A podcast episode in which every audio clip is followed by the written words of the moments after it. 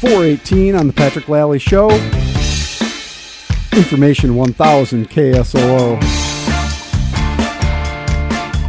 And we are welcoming back to the program Dr. Kirk Griffin. He is a researcher with Sanford Health, specializing in type 1 diabetes, correct? That is correct. And uh, you have been working with Sanford now for how long? Oh, got here just about uh, four years ago. A little, eh, come up in four and a half now. Yeah. Um, so, and you were brought here specifically to work on type 1 diabetes and part of the big, the gift and to, you know, find a cure for type 1 diabetes. Um, and uh, first of all, I think it's, you know, how's it going, Kurt? it, it's a long game. Um, and, you know, I, think things are actually going remarkably well. I was really brought in to jumpstart clinical trials, and we have uh, a couple people working on the basic science side of things to help get new ideas that we can eventually bring into uh, people. But really, in terms of making faster advances, we're trying to see what can we actually what's available now that we can actually apply in people with type 1 diabetes and try to do something about the underlying disease rather than just get treating it with insulin. Right. And so, you know, I, I noticed, I'd heard about uh, a some news recently about a uh, oral insulin because the big problem obviously is you know you either have to have a pump that injects it straight into your body if or you give yourself shots every day Right. that's that's a huge uh, burden for people and um, that if you could just take a pill it would be better Right. And unfortunately, when you hear oral insulin, you think, oh, I don't need a shot anymore. That's not quite what they're trying to do.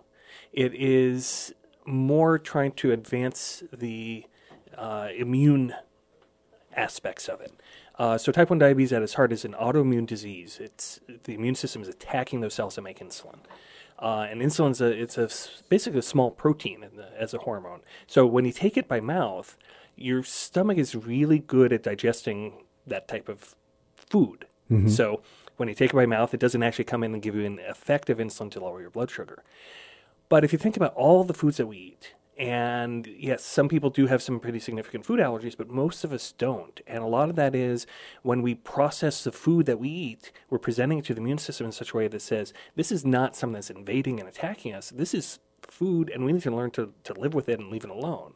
So we're really trying to harness that same machinery. And this also goes back to, you know, about 20 years ago, there was a diabetes prevention trial, type 1, where they took people that were relatives of people with type 1 diabetes and had, uh, they tried a number of things. They tried giving some people insulin shots to see if they could prevent it.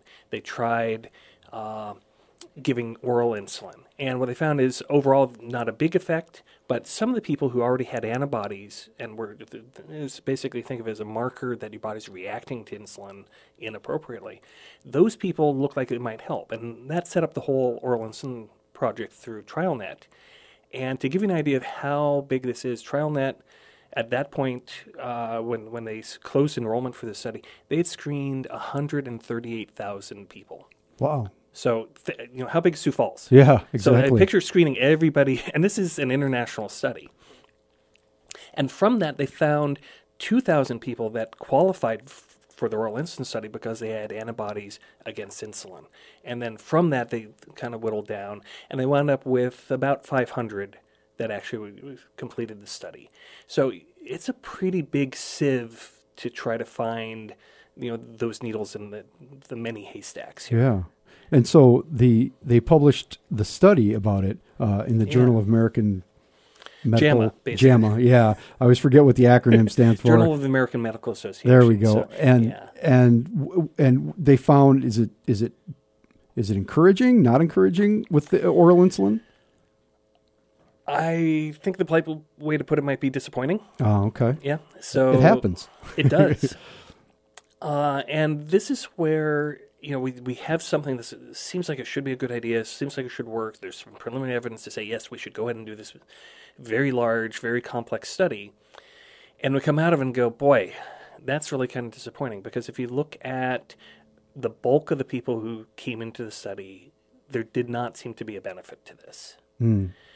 Um, where it gets potentially academically interesting is if you look at some subgroups. It, there's particularly one group where they had multiple antibodies, not just insulin, but to some of the other proteins that show you have reactions that lead to type 1. And surprisingly, they, they weren't the ones that were really early. They're the ones who already had some defects in insulin production. So they, they didn't have diabetes by our classic definition, Mm-hmm. but they were starting to have slightly high blood sugars. Those people seem to be slowed down by this. That's interesting. So it, it's kind of interesting. It kind of makes us question kind of what we think is going on, how this leads up to it. Um, it's not at this point readily applicable to anything because we're not testing kind of the general world for who has antibodies who might fit into this little cubbyhole. Um, but that's something that down the road we hope to be able to have a better way of figuring out who's really at risk. And Sanford was part of this, participated. Absolutely, Yeah, And we, we had patients here, and you know, as I said, it's an international study uh, through Diabetes TrialNet. But yeah, we, we had a number of patients that we followed here uh, in Sioux Falls, and uh, people really come from all over to try to be a part of this, see what they can do to uh, slow this down. Especially these are all f- kids who had family members with type one, so they knew what they were up against, and pretty highly motivated families. Interesting. We're talking with Dr. Kirk Griffin. He is a researcher at Sanford Health and uh, Sanford Research and is an expert in type 1 diabetes, which is one of the uh, uh, focuses of Sanford Research. Um, so this the oral insulin part of that was primarily type 1, right? all of that was uh, All type, type 1. one. It was kids who did not have type 1 yet, but had family, Family. members with type 1 and were at risk for moving on to that and had evidence that their bodies were already starting to head in that direction. And this is of course is type 1 is what we think of as juvenile diabetes often or but it can Yeah. it can occur in different ages, That, right? that, that was the old name for it Yeah. because classically it's, it's mostly children that get it. You kind of have two peaks, one kind of preschool age, another kind of in adolescence with puberty that kind of lifts a barrier. Um, but we definitely see ad- adults who come down with it, and a lot Mm-hmm. of times they're not really recognized as type 1. Yeah, and so type one it attracts the attention uh, because it's children in large measure, uh, and that's why one of the reasons I think Sanford was focused on it so sharply um, because that's where you see you know kids who are now looking at an entire life of trying to take insulin through various means. It's gotten easier, but it used to be even more Well, difficult. easier is relative, and Yeah. I think you know if, if we look back to you know, when I was in training and we Mm-hmm. had different source of insulin, it was much harder to manage. Uh, the real problem is it takes constant vigilance. Every Mm-hmm. time you eat, you need to count your carbs. You need to figure out how much insulin you need to take. You need to be checking your blood sugar, see if you need extra insulin for that. And it's you don't for get a, a break. No, it's tough for a kid to do that too. Kids, families, you know, it's you know, you have little kids, you know, that toddlers that the parents, you know, have to kind of run around and keep up with them. And I don't know when the last time you were around a toddler at mealtime, but um, you know, you can't really predict how much you're going to eat before they're done. Right. And so you see cases with kids where they'll they'll basically crash when you're not expecting. I mean, I don't know if you ever We hope- expect it, but I mean, we, we know there are certain things that make you more likely to crash. Crash meaning having a low blood sugar, Right. having you know an insulin reaction would be the adult term a lot of people would use. And a lot of times it's you know they didn't eat everything that you thought they did, and you gave them insulin to cover more than they ate. It's all about balance. Yeah. Or they were more active than you expected them to be, and that makes the insulin work better. And then down goes the blood sugar. And the key thing is monitoring, keeping on top of it. Um, you know, we think about all the horrible things that can come from diabetes and the huge toll it takes on people and the huge burden financially for our whole society. yeah. A lot of that we can prevent by keeping people under tight control. Yeah. We are talking with Dr. Kurt Griffin. He is a uh, researcher with Sanford Health and he focuses on type 1 diabetes. We've been talking about a study uh, about oral insulin, but we've got some other stuff to talk about here, so you're going to want to stick with us through the news. This is the Patrick Lally Show on Information 1000 KSOO. 433 on the Patrick Lally Show, Information 1000 KSOO.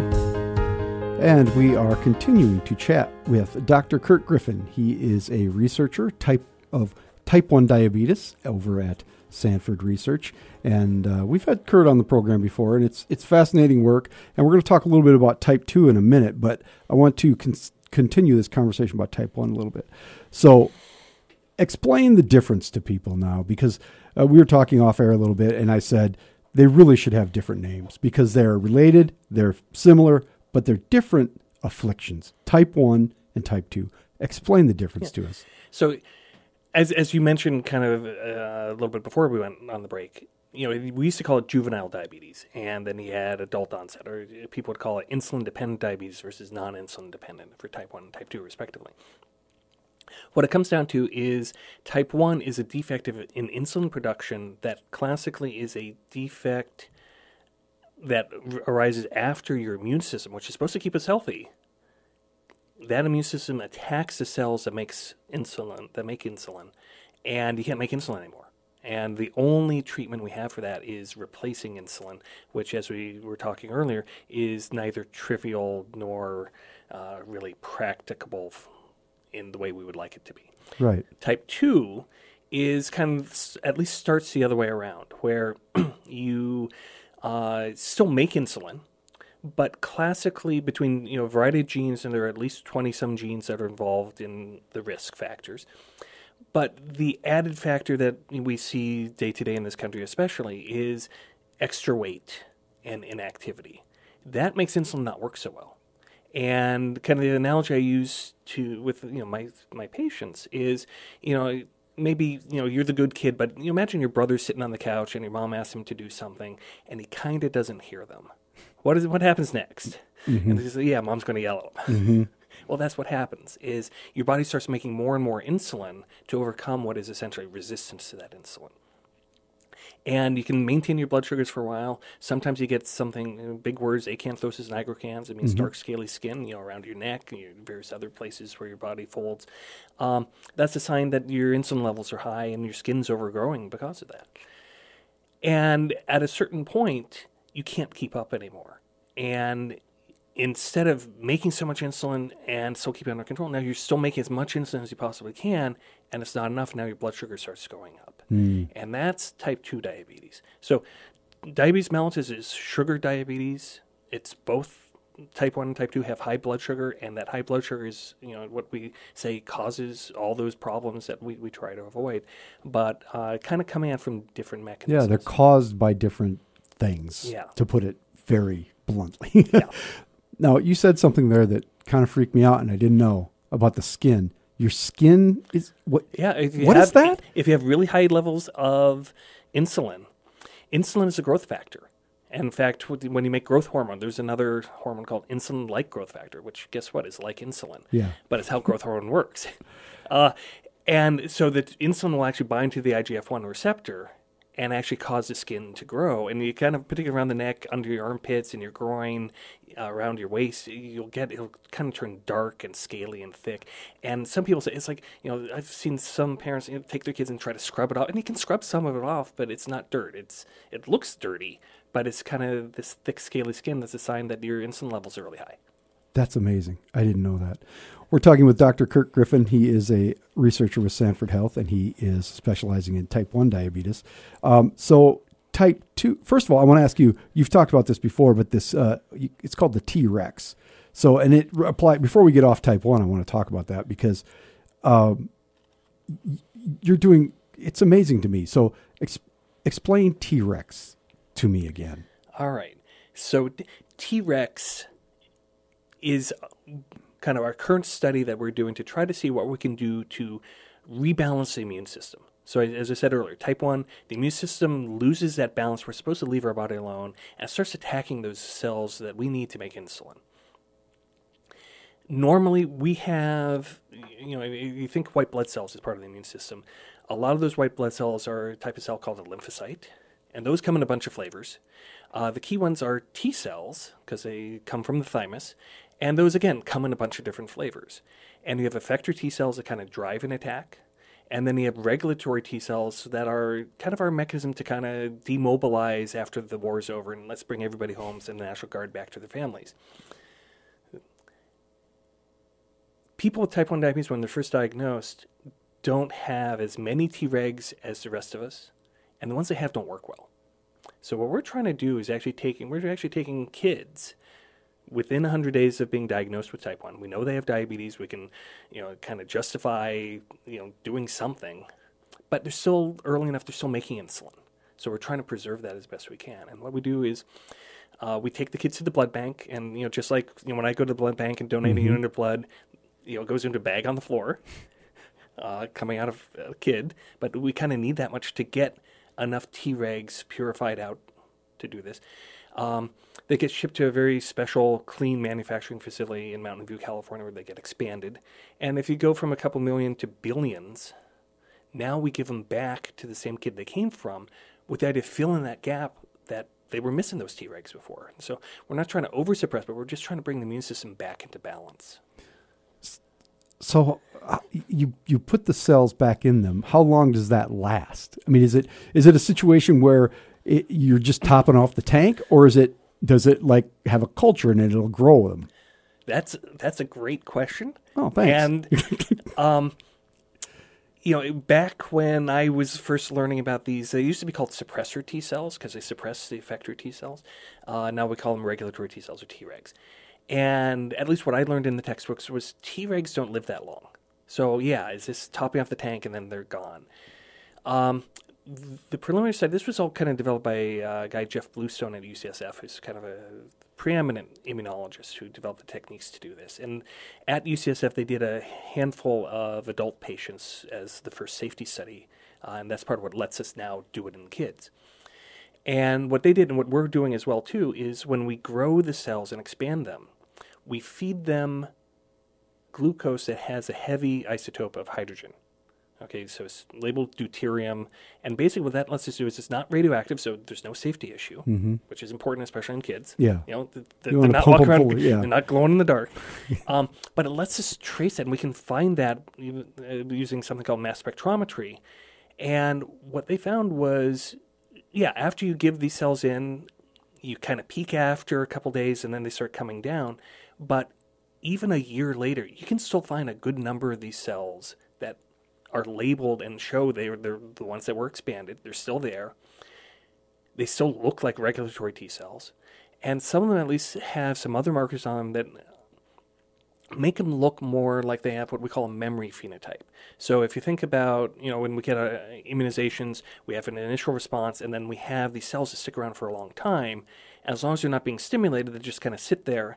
But when they get stimulated, they're able to respond very quickly. And we now have Tregs that were expanded that go back in that look like they have those same kind of markers, like they should be able to fill that role. And I don't know if one dose is going to be enough to be done permanently, Right. but there's at least they stick around a lot longer than we thought. And that's what you're studying. And as we're doing now, uh, we're going to be doing at least 111 kids in this study. Uh, that'll give us a little better answer as to just how long it lasts, how does it work in kids, what's going to be the right dose in kids, and go from there. And it takes a long time. I mean, it's not something you're going to find out in six months, right? Uh, that, that's an understatement. yeah. So you're you're planning to retire in this study, right? No, um, I, I, I'm, I'm, I'm not that old. Okay, good, good. Uh, no, but it, it's realistically, you know, these studies take somewhere between a year and a half and two years just to recruit into them. Our primary endpoint is when that last kid has been in it for at least a year. And so you- you're already talking two to three years from the time you open to the time you have your, your first look at critical data. Um, that doesn't count the time that goes into planning for it, getting the regulatory approval, doing all these things up front, which is easily another one to two to ten years, depending on the study. Yeah. But in terms of Sanford's mission and um, trying to find a cure, this is this is the point of the spear, correct? Yeah, and I think if you look at most of the things that have been tried in this uh, space, you know, this kind of nuance that recently diagnosed, you're still making some insulin. What can we do to preserve it? That's where the whole field is focused. And most of the studies so far has been taking drugs that are already available, already approved, already used in children, so we have a safety profile, mostly coming from rheumatoid arthritis. Uh, so adults with rheumatoid arthritis, kids with juvenile arthritis. Uh, there are a lot of these drugs that modulate the immune system that we've said, okay, well, they're already approved. We, we think they're they're going to be pretty safe. Let's try it in type one diabetes. Most of those haven't worked as well as we would like. Uh, a lot of them may delay progression by six months, maybe nine months in some cases, but that's not kind of what we're after here. Right, right. Um, the Treg study is the first one that we're doing with cell-based therapy, and um, you know, I I remain optimistic, but you know, we'll, we'll have to see what it goes. And I'm completely blinded as to who's getting which arm of the study: high Yeah. dose, low dose. Uh, so You just get We'll data. see. Yeah. We're here with Kirk Griffin. He is a doctor at uh, Sanford Research and he works on type 1 diabetes. We're actually going to talk a little bit about type 2 diabetes because there's some interesting new numbers about type 2. And that's, I think, uh, we're talking more lifestyle there, but we will get more into that after the break. This is the Patrick Lally Show on Information 1000 KSOO.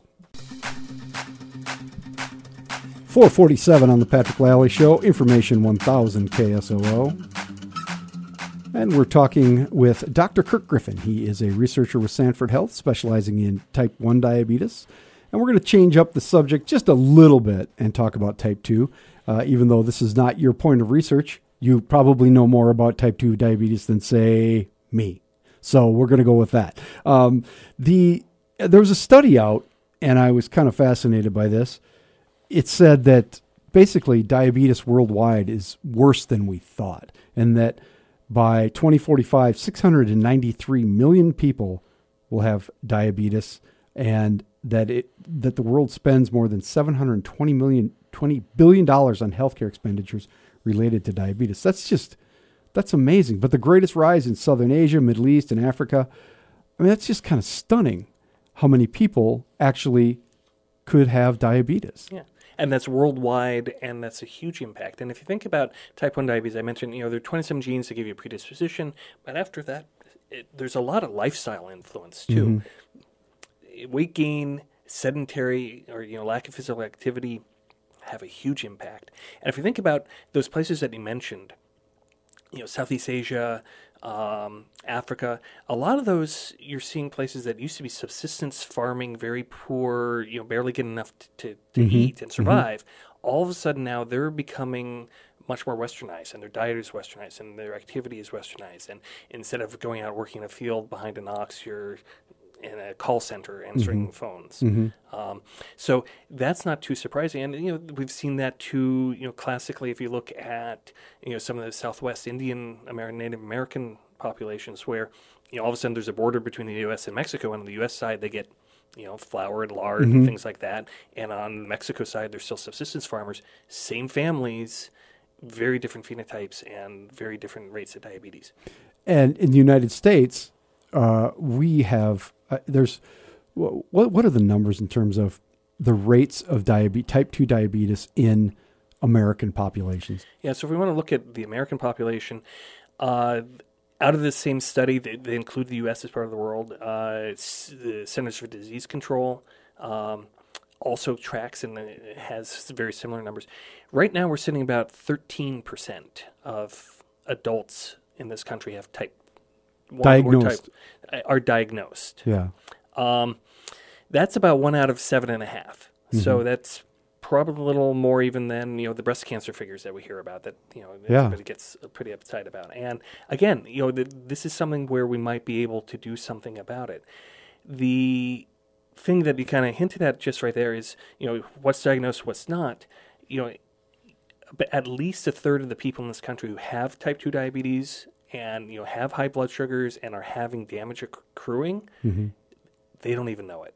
That's amazing. Now, how if I didn't if my blood sugar is high or there than it should be on a daily basis, but I don't pay any attention to it, what what would I feel? Are there things that I would feel that would be triggers? yeah i mean the, the problem is it comes on so gradually Mm-hmm. that you might not notice and you know objectively if you measure it maybe you're drinking a little bit more maybe you're going to the bathroom a little more obviously we measure blood sugar and you know after you eat your blood sugar is going to go up uh, even if by the time you wake up in the morning fasting you can fight it down a little bit you're, you're still kind of having damage accrue at that point and you think you feel kind of fine. And a lot of times you take people like that and you get them tuned up a little bit, get a little bit of medicine, help the blood sugars come down. Mm-hmm. And that's when they can kind of say, hey, you know, I feel better now. I didn't think I felt bad before. I felt Right. normal. But now, yeah, I actually I have more energy. I s- can think better. Life is better. Yeah, and it's it's the old the old saw, right? And this is hard for us to hear sometimes. Eat a little bit better, drink a little bit less, and and get exercise. Exercise is really key because it'll help with some of the other things like the weight gain. Mm-hmm. But more importantly, eh, at least as importantly, exercise makes insulin work better. So if you can only make so much and you're kind of at that limit and you exercise a little bit, all of a sudden now that insulin that you can make works better and your blood sugar's doing better. Yeah, that's amazing. And because it's it's ultimately uh, some it's one of the few things in this world that is a health problem that you have control over. I mean, smoking obviously can cause lung cancer. Absolutely, that's a big and, and one. a lot of other bad things. So Yeah. that that's probably the number one, and that's a really bad combination with diabetes too. That gangs Really? up on you. Yeah, bad combination. Same thing. Blood pressure would be the other thing where you might have some control over it. You could, certainly we have ways to you know treat it, but it also gangs up with diabetes. But similarly, you know, blood pressure. Your blood pressure is little high. You feel fine, mm-hmm. but Until you know, don't. until you don't. Yeah. And diabetes can be the same way.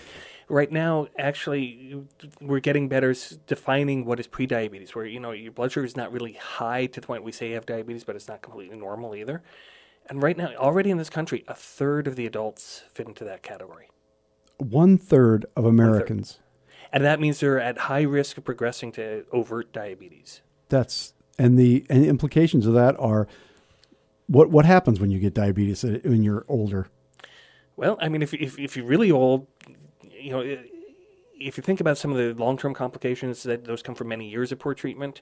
So if you don't get until you're 80, Yeah. maybe we don't need to worry as much about it. But you know, for those of us, you know, at, of a certain age, let's say middle-aged, uh, which is where it starts to really tick up in terms of the incidence, you know, you got a lot of years left to live. A lot of years where if it's not controlled right, you're accumulating damage, and then you know, diabetes it doesn't necessarily kill you right away. It makes you suffer for a mm-hmm. long time. You know, it's still the number one cause of adult onset blindness, of kidney failure, of amputations, on down the line. And you can do something about it. If you have any suspicion about it, you should probably. Is there an easy test? It's probably an easy test. There's actually a pre-screening test. If you go, uh, CDC actually has a pre-diabetes screening test, and it gets so many points for being so old, so many points if Huh, your so you go online and do gestation- Yeah, exactly. Uh, certainly, ask your doctor about it. You know, I Yep. hate to sound like one of those pharma commercials. Yeah, that's Uh, right. you know, th- th- uh, plenty of people to uh, that are welcome to, more than happy to help test and, and walk you through it. Dr. Kirk Griffin, thanks for coming in today. It's great stuff, and uh, we'll have you back when you've cured diabetes. How's that sound? Uh, No, hopefully a little bit, a little bit. Hopefully, I'm still on the air. No pressure. Uh, thanks a lot. This is the Patrick Lally Show on Information 1000 KSOO.